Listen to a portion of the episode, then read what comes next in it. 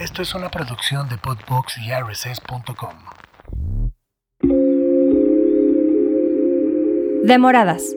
Un espacio seguro para conversar y compartir lo poderosas que somos cuando estamos juntas, rompiendo reglas y estereotipos atrasados. Bienvenidas.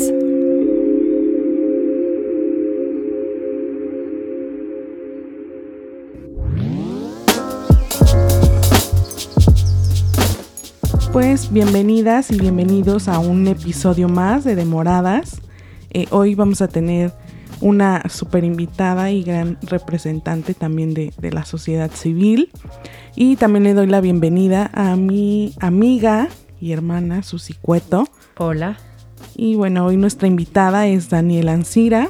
Y Daniela es abogada, cofundadora y directora de La Cana que La Cana es un proyecto social que busca crear oportunidades de trabajo para mujeres en prisión mediante la implementación de programas y talleres que tengan como objetivo su desarrollo personal, así como el trabajo y la capacitación para el mismo, con el fin de promover un proceso de reinserción que contribuye a reducir los índices de reincidencia y delincuencia en el país. Bienvenida, Daniela. Muchas gracias, muy contenta de estar por acá. Gracias por la invitación. Pues qué bonita labor la que haces y quisiera preguntarte cómo es que nace la cana. Mira, la cana nace hace, o sea, formalmente hace seis años, acabamos de cumplir seis años en marzo, pero hace ya casi diez que visitamos las cárceles porque yo soy abogada, al igual que tres eh, de las cuatro socias fundadoras, y cuando estábamos en la carrera en Derecho, eh, tuvimos la oportunidad de ir a un reclusorio al penal de Barrientos en el Estado de México porque la universidad tenía un programa de voluntariado para que las alumnas y alumnos diéramos asesoría, eh, jurídica gratuita en las cárceles. Entonces, así es como yo conocí una cárcel por primera vez. Yo la verdad no, no sabía nada de cárceles, no sabía qué esperar. Y bueno, creo que es muy impresionante cuando entras por primera vez a un penal. A mí, algo que me llamó mucho la atención fue que no había actividades productivas, ¿no? Entonces imagínate que te quedan 20 años de sentencia, bueno, o 5 o 1, y no hay nada que hacer en la cárcel. Entonces esto provoca muchas cosas, provoca que eh, la gente, pues, no por estar en la cárcel tengas, eh, se acaben tus necesidades económicas, ¿no? No por eso tu familia deja de necesitar de tu apoyo. Adentro de la cárcel también hay mucha necesidad porque todo cuesta. El agua para bañarte, la comida, recibir visitas, hacer una llamada. Eh, si tienes tu seguridad. Tu, propia seguridad. Eh, todo cuesta. Entonces la gente no tiene nada que hacer. Eso genera ocio, genera violencia, genera depresión, genera incluso delincuencia también adentro de la cárcel. No tiene trabajo. Entonces no solamente afectas a tu propia eh, estancia en prisión, sino también a tu familia. Entonces vimos que lo que hace la gente en prisión para tener dinero es vender como cositas que, eh, típica artesanía que ves en todos lados, o con material que le trae de la familia y demás. Y por más de que fueran gente muy talentosa que trabaja muy bien, eh, difícilmente iban a poder vender más allá que a un par de visitas eh, que, que, llegaran al penal el fin de semana, a un par de familiares y listo. Entonces dijimos, bueno, hay que traerles un producto comercial que se pueda vender afuera, que podamos ayudar a venderlos y eh, de esta manera les damos el dinero y tienen un trabajo y tienen un ingreso de prisión. Y así es como, como empieza la cana. Qué padre, la verdad. ¿Y con cuántas empieza? ¿Son puras mujeres? Cuéntanos esa parte. Somos puras mujeres. Empezamos eh, cuatro, bueno, tres compañeras de, la carrera de Derecho, dos, yo y, Raquel y Wendy. Después se unió Mercedes, que es la otra cofundadora, pero ella es psicóloga, ella lleva un área de salud mental que ahorita les platico un poco más allá, aparte de, trabajo, lo que hemos hecho. Eh, pero empezamos tejiendo con un par de mujeres en prisión. Y la verdad es que estos productos que tú ves que son como para bebé, peluches, cobijas, zapatitos, ropa y demás, la, realidad es que fue idea de las, de las mismas mujeres privadas de la libertad. Nosotros como abogadas, obviamente sabiendo nada de diseño, pues no, no, no teníamos mucho que aportar. Me acuerdo que había una chava que vendía ositos de peluche y se le vendían muchísimo el día de la visita. Berenice se llama. Y me acuerdo que le dije a Berenice, ¿por qué no nos ayudas a capacitar a las demás? Y entre todas hacemos pues, esos productos que sabemos que se venden muy bien afuera, ¿no? Y empezamos con un par de, mujeres privadas de la libertad tejiendo con nosotras. Ahorita ya somos casi 350. Wow. Qué orgullo, ¿eh? Y en distintos lugares. Sí, en seis reclusorios. Estamos en cinco reclusorios en el Estado de México y uno en la Ciudad de México. Muy, muy bien. Oye, y una nosotras como abogadas siempre pensamos justo que cuando eh, las mujeres o las personas en general eh, están privadas de la libertad, mencionabas tú, ¿no? Creemos o pensamos, creo que es, es eh, hoy sabemos que es un error pensar esto, que, que se pierden derechos, ¿no? Y uno de estos, pues es más bien el del trabajo, el de seguir percibiendo eh, un, un salario, Claro. un ingreso, porque como tú decías, pues allá adentro también cuesta, ¿no? Creemos también que muchas veces eh, quienes están en prisión o quien sostiene el sistema eh, de, de las cárceles, de, de los penales, es el gobierno. Pero pues no es así, ¿no? Claro, mira, cuando, cuando una persona es condenada o sentenciada, y esto es importante resaltarlo porque hoy la mitad de las personas que están en prisión ni siquiera tienen una sentencia, ¿no? Es decir, tienen todos sus derechos intactos. Pero cuando una persona es sentenciada, únicamente pierdes tus derechos políticos, es decir, a votar y ser votado. Y bueno, obviamente el de la libertad, eh, o sea, físicamente está im- limitada tu, tu libertad personal. Pero fuera de eso, el derecho a- al trabajo, como bien dices, a una vida digna, a la educación, a la salud y todos tus otros demás derechos, eh, no los pierdes, ¿no? Y eso, creo que la gente piensa que una persona en prisión no tiene derecho a nada. Pero desde luego que no es así. Eh, las personas en prisión tienen derecho a, a trabajar, desde luego, y tienen derecho a que se les pague el salario mínimo, a tener las prestaciones laborales afuera y demás. Y es algo que no pasa en las cárceles. Número uno, ni siquiera hay trabajo, ¿no? La gente que trabaja en prisión trabaja desde haciéndole la talacha, como ya le dicen a otras, a otras internas o internos, eh, limpiando celdas, lavando ropa, trabajando con cositas que les traen sus, sus familiares de allá afuera, vendiendo una que otra cosa, quizás en la cocina, o sea, pero fuera de eso no hay más trabajo dentro de prisión. Y cuando lo hay, generalmente son es explotación laboral básica, gente que se aprovecha de eh, pues, las circunstancias y la necesidad de estas personas eh, para, para pagar, y te, te digo, de un, un penal que conocí una vez que había un taller que les pagaban unos, no sé, 20 pesos al mes quizás. Ay, no. Sí. Oye, ¿y, y qué tan difícil es? Digo, tú ya tienes esto de, de la cana, pero ¿qué tan difícil es entrar a, a- la cárcel para poder tener un proyecto como el tuyo? Mira, en, en nuestra experiencia fue fácil porque les contaba que trabajamos con la universidad primero. Entonces el primer contacto con el reclusorio fue a través de la universidad. Eso creo que al principio nos dio un respaldo institucional pues muy importante, que no nada más es pues Daniela Ancira, mm, hola, vengo a tocar la puerta de la cárcel, ¿no? Pero mm, también ya nos hemos dado cuenta que ya- no, ya hemos replicado este modelo en seis reclusorios. Y nos damos cuenta que mm, las autoridades realmente quieren tener esas actividades, ¿no? Porque realmente ellos deberían de estar implementando esos talleres, esas actividades, y no pueden o no quieren o no tienen presupuesto o por la razón que sea están rebasados. Entonces prefieren que tú desde afuera vengas y les des ese trabajo. Entonces, para nosotras ha sido muy fácil y hemos tenido siempre la puerta muy abierta a realizar estas actividades de reinserción porque trabajamos en equipo con las autoridades. Trabajamos, al final, ellos no pueden sin nosotras, Claro. nosotras no podemos sin ellos y, y así es como lo hemos hecho. Y tú como un civil cualquiera, ¿cómo puedes apoyar a la cana además de comprar los productos? Eh, ¿Hay alguna otra forma en que se pueda apoyar? Claro, hay, hay muchas formas de, de ayudar. Tenemos varios programas en la cana. eh, además del trabajo, tenemos un eje de salud mental donde se imparten talleres, por ejemplo, muy enfocados a la violencia de género. Nos hemos dado cuenta que, que muchas de las mujeres que están en prisión no están ahí por sus parejas, porque eran víctimas de violencia. Entonces, trabajamos empoderando a las mujeres económica y emocionalmente para que puedan salir de estos círculos de violencia. Tenemos otro eje de educación, arte, cultura y deporte. Otro de, bueno, aquí impartimos clases desde yoga, meditación, inglés, escritura, lectura, redacción Increíble. y muchas más. Eh, los menciono porque son talleres que muchas veces dan nuestras voluntarias, ¿no? Son gente que quiere dedicarle tres, seis meses, un año a una, una mañana a la semana ir a la cárcel a impartir un taller y lo hacen de esta forma. Tenemos otro eje que se llama Proyecto Libertad para defender a mujeres que fueron injustamente encarceladas o que sufrieron violaciones a sus derechos humanos en sus procesos penales. Aquí también tenemos abogados y abogadas que nos apoyan, una trabajadora social, eh, otro eje de investigación y por último un eje de seguimiento en libertad para cuando las mujeres salen de prisión, les ayudamos a conseguir trabajo damos atención psicológica y continuamos con su educación. Ahorita estamos dando talleres de computación, matemáticas e inglés.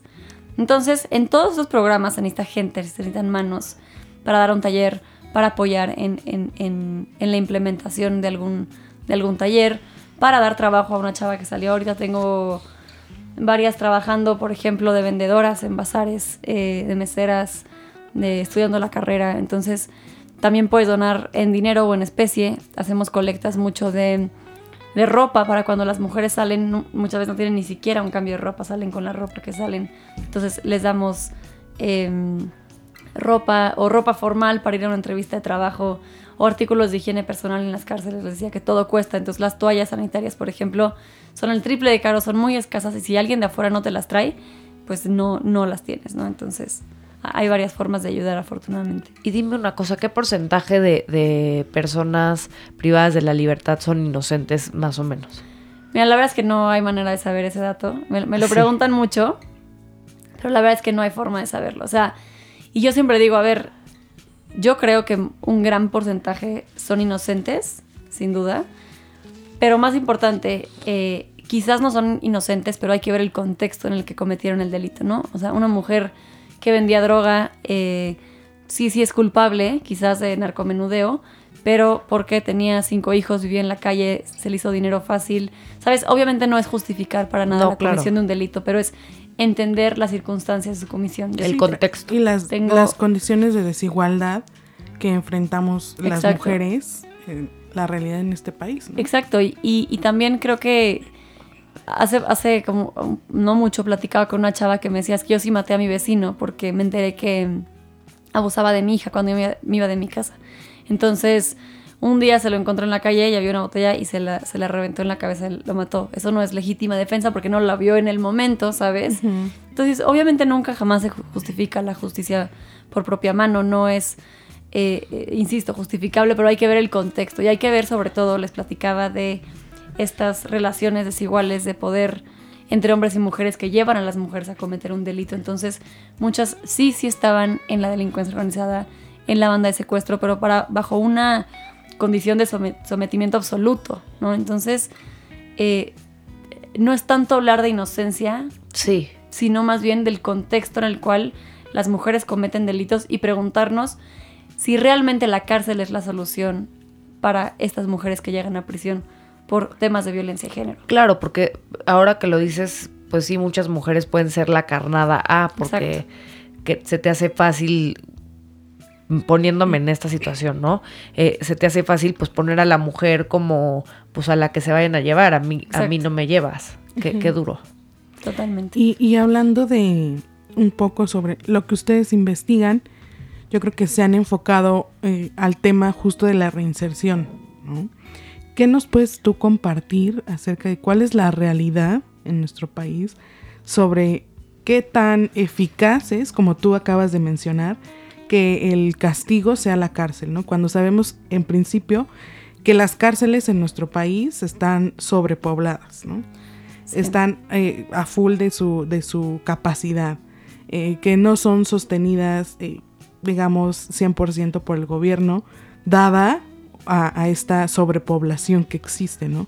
¿Cuáles son las condiciones en las que viven, como ya tú decías, y creo que es algo también bien importante, que no hay que hacer allá adentro, ¿no? Entonces, si no hay nada que hacer allá adentro, ¿qué va a pasar cuando salgan de este lugar y queda, que queramos reinsertarlos a la sociedad, ¿no? ¿Cuál va a ser eh, su, su camino? Mira, yo creo que el primer error está en pensar que la cárcel es solución eh, a este a la delincuencia o que la cárcel es sinónimo de justicia, ¿no? La realidad es que la cárcel se ve es un lugar de castigo cuando debería de ser un lugar de oportunidades, debería de ser un lugar de reinserción social, pero lo único que hace la cárcel es profundizar estas condiciones de pobreza y de violencia de los que ya viene la gente, ¿no? No es un lugar donde la gente pueda aprender cosas nuevas, donde puedan crecer, donde puedan eh, tener tiempo de cambiar. Es un lugar donde, donde eh, todos, los, todos los problemas que ya tenía antes la persona simplemente empeoran. Entonces, tenemos que dejar de ver la cárcel como solución para todo. A mí me daba risa en, o sea, en la pandemia que decía, cárcel a que, al que no use cubrebocas. ¿qué, bueno, ¿qué vas a resolver con eso? ¿No, no Sí. se va a acabar la pandemia? No, no es, o sea, solamente le vas a arruinar la vida de la persona. Y, y constantemente vemos que nuestros legisladores proponen cárcel para, para, como la única solución. Ahorita que estamos en esta época terrible de, de tantos feminicidios y desaparición de, de mujeres, que las únicas soluciones increíbles de los legisladores es decir, vamos a aumentar los años de cárcel para el feminicidio, cuando eso no está resolviendo el problema del Claro, país, ¿no? sí, te siguen matando. Entonces, Exacto. ¿qué, qué? Si le dan más años o no a mí, ¿qué? A mí ya me mataste. Y sobre todo que, que- que quien comete un feminicidio no se va a poner a pensar, ah, no, ya son 30 años en vez de 20, entonces ya no Sí. lo voy a hacer. ¿no? O sea, Sí. yo creo que el gran problema es, eh, bueno, obvi- obviamente la educación es otro tema, pero la impunidad. O sea, yo voy a seguir cometiendo delitos porque sé que no va a haber una consecuencia si lo hago, ¿no? Entonces, la cárcel desde luego no es la solución eh, al problema, empeora eh, todo. Hay delitos que desde luego no merecen ni siquiera la cárcel, ¿no? Porque tienen una, una mayor afectación al, al- al ambiente, al, al entorno social de la persona. Me acuerdo mucho de una historia eh, que siempre platico de una vez que llegamos al penal de Nesa Sur y me encuentro una chava de las que estaba con nosotros en la cárcel, me la encuentro en la banqueta, todavía vestida de beige, que es el color que visten las mujeres privadas de la libertad. Y, y me acuerdo que lo primero, o sea, cuando la vi dije, se escapó de la cárcel, lo que, que hace aquí afuera, ¿no? Y, y cuando me vio, me, abrazó, empezó a llorar y, y me dijo, oye, eh, ¿y yo qué pasó? ¿Qué haces aquí afuera? Y me dijo, no, es que yo salí el lunes, esto era miércoles. Salí el lunes de la cárcel, pero yo llevo 23 años en la cárcel, no sé ni dónde estoy en el mapa, no tengo ni un peso para agarrar un camión y taxi. Y si sí, ¿a dónde me voy? No tengo el teléfono de nadie, ¿sabes? Entonces, lo único que me quedó es esperar, la dos, do- esperar las dos días aquí en la banqueta afuera eh, pues para, para saber qué hacer. Entonces, imagínense qué esperamos de la gente que pasa 20 años en la cárcel o los que sean. Sale, no, tiene, no te dan ni siquiera un folleto de, oye, vete a esta oficina y aquí alguien, chance, te ayuda. Esa mujer iba a regresar a la vida en las calles, sí, o sea, sí, o, o iba a hacer lo que sea por dinero otra vez. Entonces, Claro. es increíble que, sin, que no pensamos en que la cárcel y en que los programas de atención postpenitenciarias o de reinserción social tienen un efecto directo en la seguridad del país, ¿no? Y creo que muchas veces el sistema penitenciario ni siquiera forma parte de la política de seguridad, lo cual es pues increíble. Grave. Sí, que pensamos que una vez que eh, ya está en la cárcel, que ya lleva un proceso, ahí termina, ¿no? Si mágicamente va a salir, va a sí, conseguir claro. trabajo, va a regresar con su familia y obviamente no es así. Pero compártenos para quienes nos escuchan, porque seguramente eh, muchas y muchos no tenemos este lenguaje tan, tan legal. ¿Qué es la reinserción? Mira, para mí hay muchas, hay muchas, o sea, desde el punto de vista técnico es que una persona no vuelva a delinquir, por ejemplo, ¿no? Para mí, muchas personas ni siquiera eh, han delinquido por primera vez, ¿no? Eh, y están en la cárcel porque son inocentes. Para mí es una persona que sale de prisión y que logra rehacer su vida lejos de la violencia y la delincuencia y que es una persona independiente y productiva y que aporta de manera positiva a la sociedad. Y eso es lo que hacemos nosotras en nuestro programa de seguimiento en libertad. Llegan mujeres con, con historias durísimas, con mujeres que salen de la cárcel y, y ni siquiera tienen dónde dormir esa noche, ¿no? Y que tenemos que andar buscando refugios que las acepten, eh, no tienen a quién hablarles, no tienen, les decía, ni un cambio de ropa. Obviamente conseguir trabajo cuando acaba de salir de la cárcel es, es muy difícil y a mí algo que me impresiona mucho que su mayor miedo, por ejemplo, es el transporte. Como ya no me acuerdo cómo subirme al transporte, no me acuerdo cómo agarrar el metro, no sé dónde estoy en el mapa, o sea, como desde detalles que quizás para nosotros son normales, eh, para ellas es, muy duro, ¿no? Desde el celular, o sea, cosas muy nuevas que... Entonces imagínate volver a recuperar como toda esa confianza en ti misma para salir a buscar trabajo, para eh, no regresar a ese ambiente de violencia en el que ya vivías, esa colonia, esa comunidad, y rehacer tu vida en un lugar nuevo, en un trabajo nuevo, con una comunidad nueva. Entonces, em, pero la verdad es que es posible. O sea, en la cana lo vemos todos los días. Tenemos ya casi 40 mujeres en nuestro programa de seguimiento en libertad y hay historias de éxito padrísimas.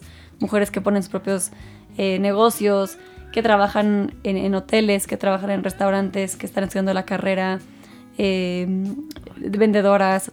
Tenemos de todo y la verdad es que son historias padrísimas, pero sí requieren de muchísimo apoyo emocional y- y de que las estemos acompañando constantemente, que eso es lo que debería hacer desde luego el gobierno también. Claro. Ay, que de veras que, que nunca había visto y escuchado lo que estás diciendo. O sea, me está cambiando la visión por completo y para mí está siendo un despertar muy grande este programa de hoy. ¿Qué es lo más difícil con lo que te topas eh, en este camino? Híjole, muchas cosas. Yo creo que es... Te diría dos cosas. Uno es como estar en contacto constante con el dolor y con las historias de vida de otras personas que son prácticamente otro México, pareciera otro un contexto muy diferente al que quizás nosotros estemos acostumbradas. Son historias de vida llenas de violencia, llenas de dolor, de sufrimiento, de, falta de oportunidades, de, soledad.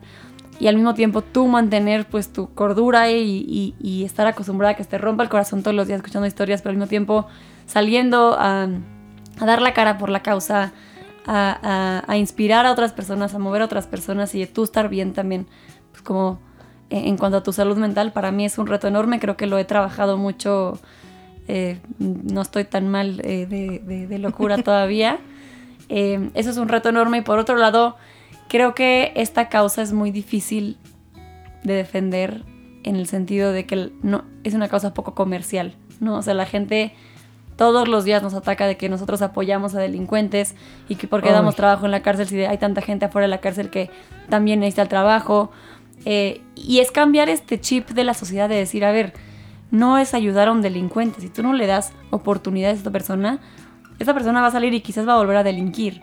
O mínimo escucha su historia antes de juzgar a una persona, ¿no? Como que pensamos que la cárcel es ese lugar donde toda la gente es culpable, donde toda la gente es mala, cuando no es así. Entonces es un reto enorme el poder comunicar estas historias y, defender la causa cuando vivimos aparte en una época de muchísima violencia y delincuencia.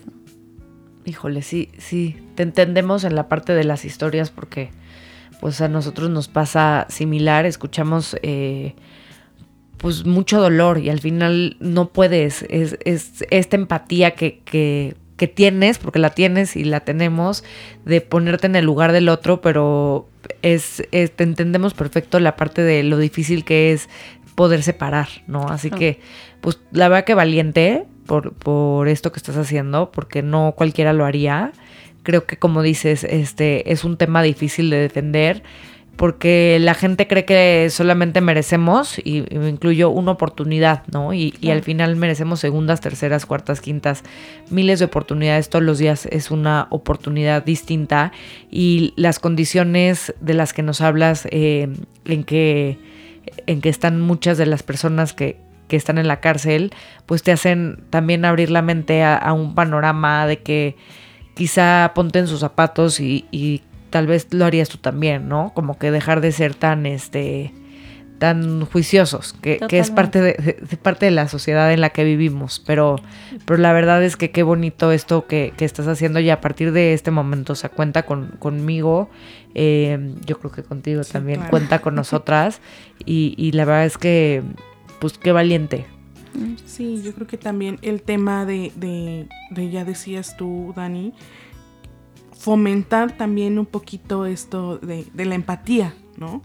De que muchas veces pensamos que todas las personas que están en una prisión son culpables y que, ya decías tú un poquito, también si vemos la realidad de nuestro sistema eh, penal, pues es un sistema que es obsoleto, que es deficiente, que la mayoría de las personas que están ahí ni siquiera tienen una sentencia, ¿no? Que no tendrían por qué estar ahí. Exacto. Entonces yo creo que sí, eh, que, nos, que nos despierte un poquito la mente de, crear oportunidades y crear oportunidades no solo eh, en condiciones de, desde nuestro privilegio, sino en condiciones de, de igualdad, porque creo que en estos lugares es donde realmente ves cuál es ahora sí que como dice, la realidad de nuestro país, ¿no? La desigualdad en la que vivimos, en la desigualdad de condiciones que tenemos, pero que eh, este proyecto en, particular, que va enfocado a las mujeres, ¿no?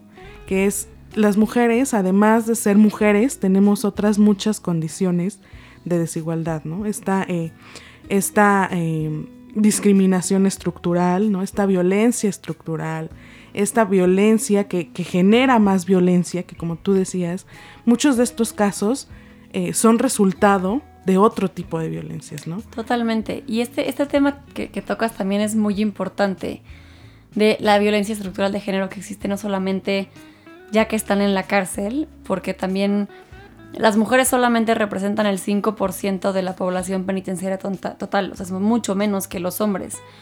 Y esto provoca que al ser menos se les destinen menos presupuesto, menos actividades, menos espacios. Entonces normalmente las cárceles de mujeres son un anexo o una partecita de allá atrás que les dieron a las mujeres, porque pues son tan poquitas que da igual, hay que enfocarnos en el problema grande, ¿no?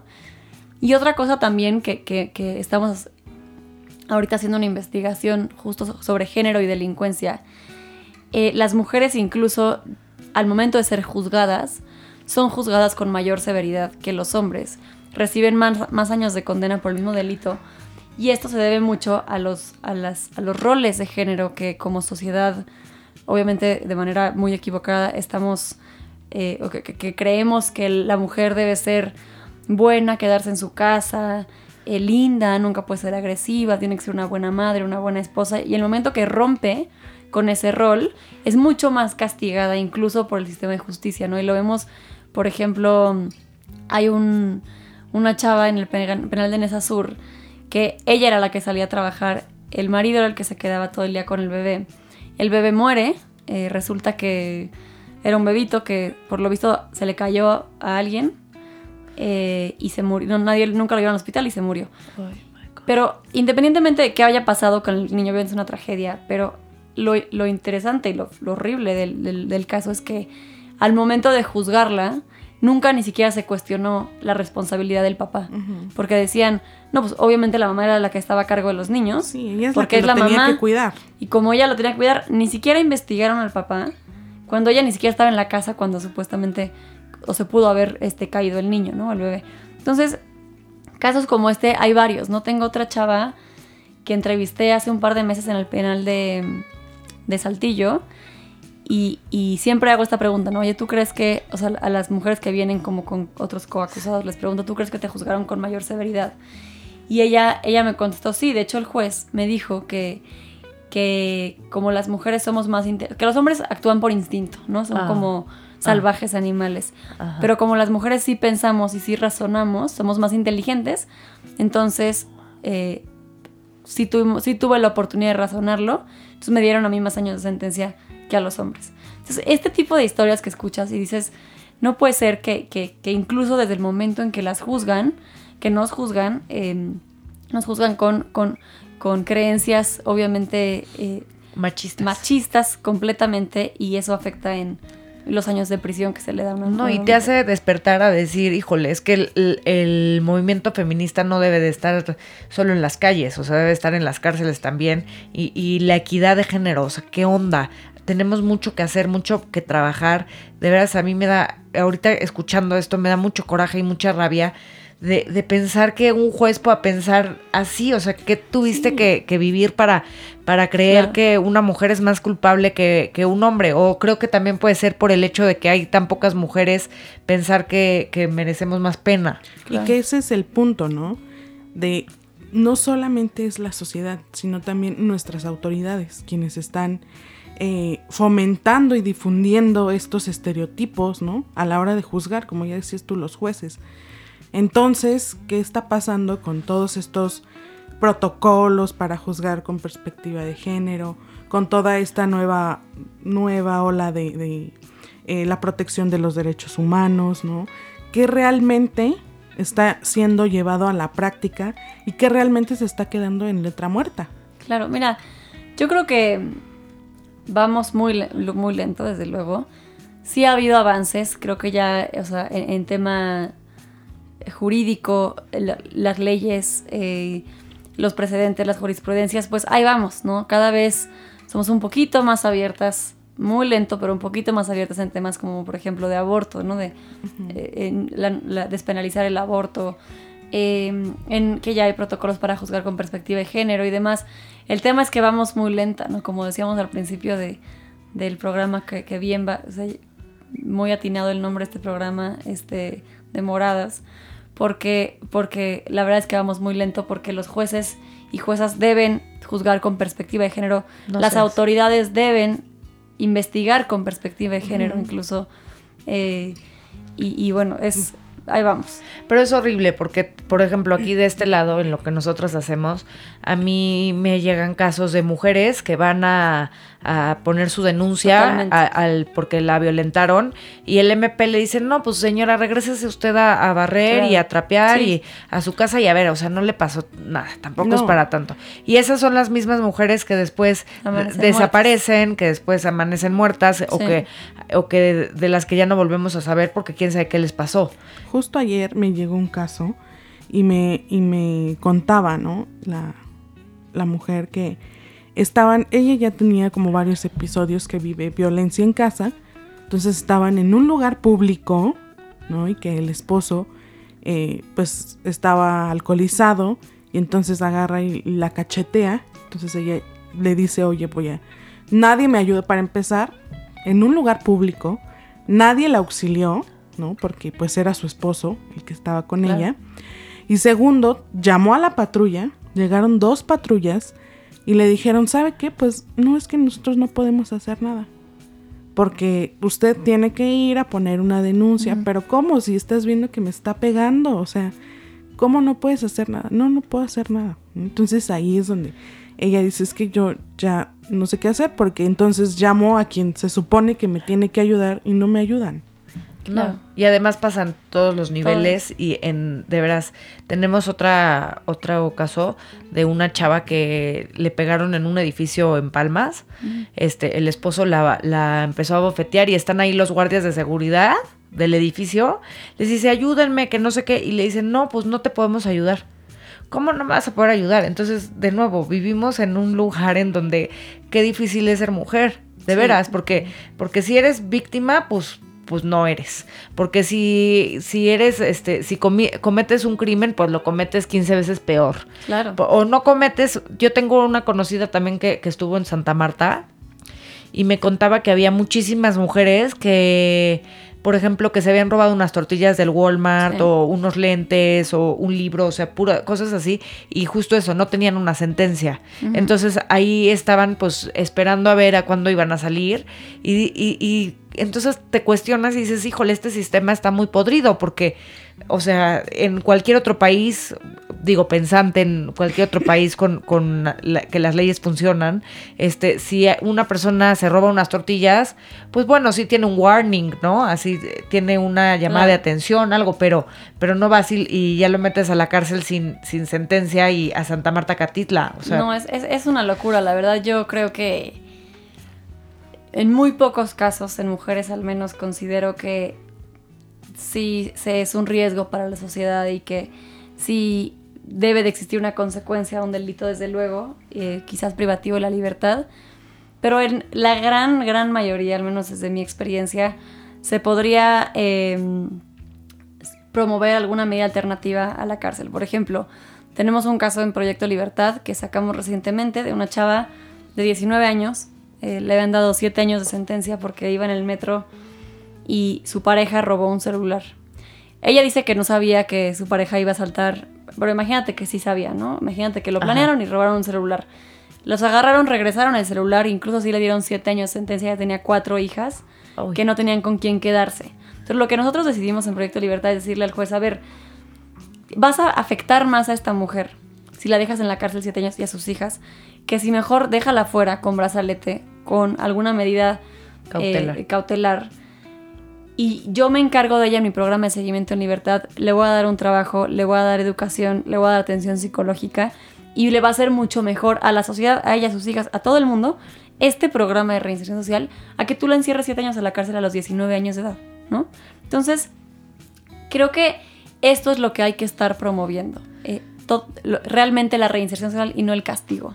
Oye, gracias. ¿Y cómo se llama este proyecto? Proyecto Libertad. Pues necesitamos miles de proyectos Sí. libertad. La verdad es que sí, porque eh, ahorita estamos haciendo un, un, un proyecto enorme para liberar a 200 mujeres en prisión, porque hicimos un, un ejercicio de a ver cuántas mujeres están por delitos menores que por no tener dinero no puedan salir. Y no me refiero a pagarle un abogado, sino por no pagar un acuerdo repara- reparatorio, una fianza, una multa o no poder tramitar, una amnistía o un beneficio de la liberación anticipada. Vimos que alrededor de 200 mujeres, que es el 10% de la población penitenciaria en el Estado de México, están en este supuesto y promedio eh, el monto que les falta para salir de la cárcel es de 8 mil pesos. O sea, por 8 mil pesos están privadas de su libertad. Entonces, y eso es un promedio, ¿no? Porque hay unas que desde 4 mil pesos Wow. este, Sí, no puede claro. salir. Entonces, tenemos a 200 mujeres en la cárcel que por 8 mil pesos no pueden salir, que estamos generando un daño mucho más grande, que posiblemente le estemos arruinando la vida a ella y a sus hijas, y que la estamos privando realmente de, de- de oportunidades y que realmente no son un riesgo para la sociedad, ¿no? Que ese es el, ese es el punto del miedo de la gente. No, y además creo que en la cárcel tienes toda la universidad para así salir y, y ser un riesgo. Totalmente. ¿no? Porque están tipo todas estas llamadas de extorsión, Total. por ejemplo, que a mí me ha tocado ya tres veces. Sí. Y, y eso es lo que aprendes. Entonces, lejos de, lejos de ser una mejor persona y de como las cárceles en estos países como en Finlandia y en Suecia, que, que los ves y dices, wow, o sea, qué, qué, qué programa tan padre, ¿no? Porque verdaderamente lo que ellos sí quieren es que tú salgas y encajes perfecto en la sociedad y tengas un Claro. trabajo y que, que aprendas de tu error. Pero aquí, lejos de eso, esas de cuenta te dan vitamina y inyección para que salgas y estés, pero aliado con el narco, aliado con los malos de malos y que, y que seas un peligro eh, verdadero. Entras por, por un celular y sales y ya eres el experto, pero no solo en el celular, en el narcotráfico, en, Sí, en el secuestro. Imagínate. Está, está muy duro. Sí, la verdad es que creo que, o sea, yo agradezco mucho el, el espacio que me inviten a platicar de esto, porque cada vez que la gente Conoce. conoces como no, sí, tienes razón, a lo mejor sí hay que hacer esto, pero como también el tema es, de la cárcel es algo que nadie se pone a pensar, ¿no? O sea, yo antes de ir a una cárcel no, no me cuestionaba si las cárceles funcionaban o no funcionaban y qué provocan y qué carencias hay. Entonces creo que es muy importante también hablar de este tema, es, es, es difícil, insisto, porque muchas de nosotras hemos sido víctimas de delitos. Entonces decir, ¿cómo voy a tener la empatía a alguien que cometió un delito? Entonces es, es una causa muy difícil, pero es una causa que es muy necesaria atender porque provoca un impacto ya sea positivo o negativo si no lo atendemos en toda la sociedad. Y que también es un mensaje muy, eh, pues, de que, ojo, volteen a ver para acá eh, a las legisladoras, a los legisladores, ¿no? Que en todas estas eh, propuestas, en todas estas iniciativas de ley, pues no solamente eh, la solución a, a estos delitos o a cualquier tipo de la delito sea la cárcel, ¿no? Sino creo que más bien tenemos que ya enfocarnos en estas medidas eh, de, de prevención, Totalmente. Además. además. Pero esta es una oportunidad, el escucharte hoy para despertar a, a muchas conciencias y decir, a ver qué estoy haciendo con mi tiempo, ¿no? Hay que, yo siempre lo, lo digo, hay que agarrar una bandera, la que sea. Si son las mujeres, las mujeres, si es la cárcel, la cárcel, los perros, los perros, el medio ambiente, lo que sea, pero, pero ya como mexicanos tenemos que dejar de, de señalar y de culpar, que sí hay mucho que señalar y culpar, pero ya, o sea, es una dinámica que no nos ha llevado a nada nuevo. Totalmente. Más bien creo que ya como ciudadanos, como ciudadanas, tenemos que asumir nuestras responsabilidades y decir, a ver, ¿qué está, qué puedo hacer yo para, para mejorar esta sociedad? Y, y, y- y si no hay algo que yo pueda hacer, pero hay, hay una Daniela que, que está haciendo esto con las cárceles, o hay, hay muchísima gente, ¿no? Que estamos haciendo algo por, por el país, bueno, pues entonces la voy a apoyar. Claro. ¿no? Este, voy a comprar, voy a comprar el peluche, porque no, no significa lo que es, lo que está detrás de, de comprar este, este peluche es enorme. Es decir, o sea, esta, esta persona le estoy dando un empleo, le estoy dando Una comida, o sea, una comida, un baño, Totalmente. un este, de veras, eh, como dices, una oportunidad a una mujer que fue privada de su libertad y que probablemente el caso es este uno de los muchos de los que hemos estado hablando. O, o- o a lo mejor no, a lo mejor y, y sí es una mujer que es culpable. Pero de nuevo, o sea, ya, ya demos una segunda oportunidad también a, a todas y a todos. Sí, y cómo, para quienes nos están escuchando y que les interesó el tema, ¿dónde pueden encontrarlas? ¿Cómo pueden eh, sumar? ¿De qué manera pueden hacerlo? Claro, mira, pueden encontrarnos en nuestras redes sociales arroba lacanamx o las mías arroba Dani Ancira y la página es www.lacana.mx. Ahí en la página puedes comprar Puedes donar, puedes inscribirte a los programas de voluntariado o puedes escribirnos para aportar algo que tú creas que, necesitamos y, o que puede sumar. Y aquí insisto, no es nada más eh, si eres abogada o si eres psicóloga, para nada. Tenemos, por ejemplo, una fotógrafa que nos ayuda, fotos para redes sociales, este, eh, una agencia de marketing que también nos ayuda a hacer campañas en redes y demás. Em, hay de todo, ¿no? Y entonces creo que, como, como bien decía Susi, se trata de, agarrar una causa, de adoptar una causa. No tienes tú que hacer una ONG nueva. Creo que hay gente que ya está haciendo seguramente esa causa. Eh, y se trata de sumar y de apoyar con tiempo, con dinero, con donativos en especies, con lo que cada quien pueda eh, y, quiera. Ay, qué maravilla. Como decíamos al principio de entrar al aire, ¿no?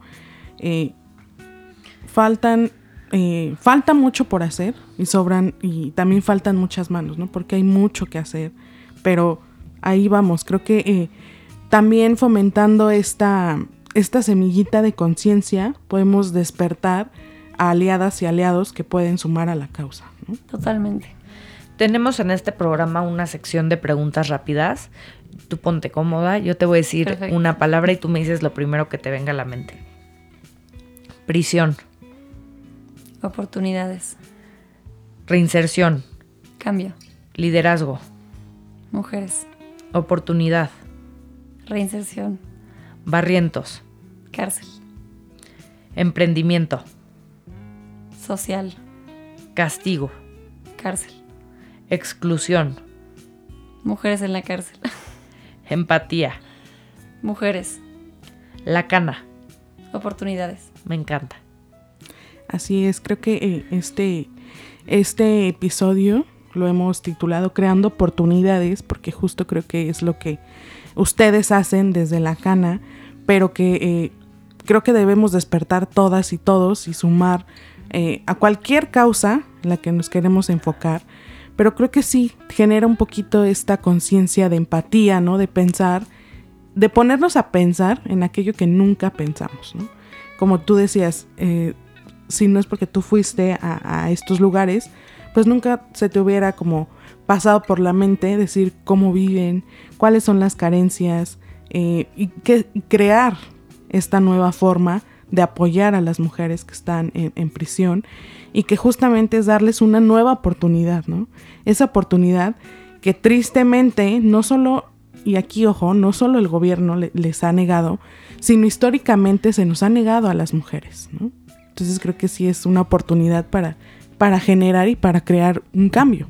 Además hay, hay muchas mujeres que tienen a sus hijos en la cárcel, ¿no? Sí, eso, también, es un tema. Es todo un tema. Eh, los niños pueden estar en, las cárceles hasta que tienen tres años de edad, entonces es, muy triste ver a los niños en la cárcel, ¿no? Desde luego, eso digo, creo que da para otro capítulo de, sí. del podcast, pero es muy triste ver que niños crecen en la cárcel, que niños que no han visto un perro, un árbol, eh, una bicicleta, ¿no? No, no tienen espacios para jugar, duermen en una celda quizás con otras 100 mujeres, en la cama con otra mujer, con su mamá, o sea, drogas, eh, violencia, ¿no? No, no es un lugar para niños. Entonces, el mejorar las condiciones de las cárceles también es, desde luego, en beneficio de ellos y ellas.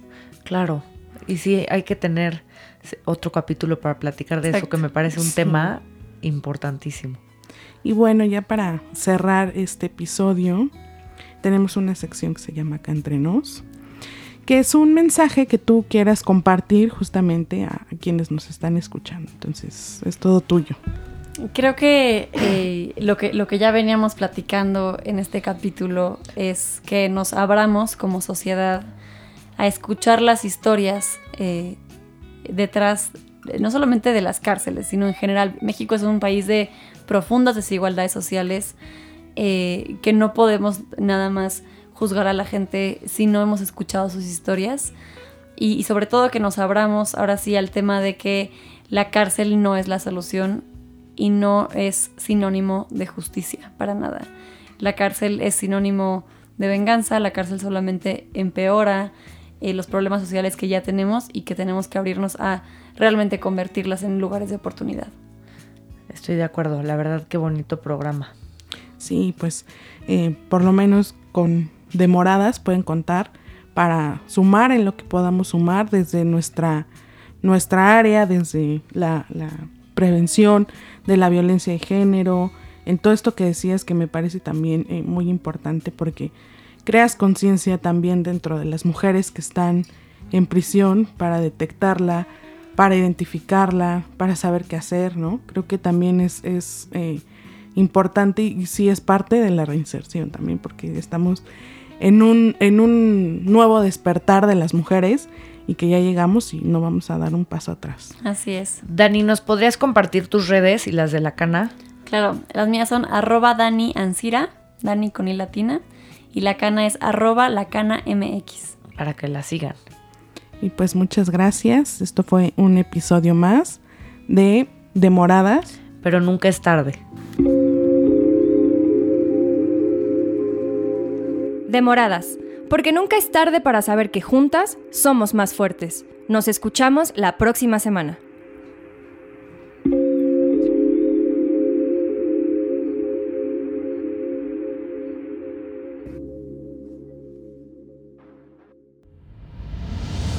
Esto fue una producción de Podbox y RSS.com. Suscríbete y escúchanos en todas las plataformas de podcast.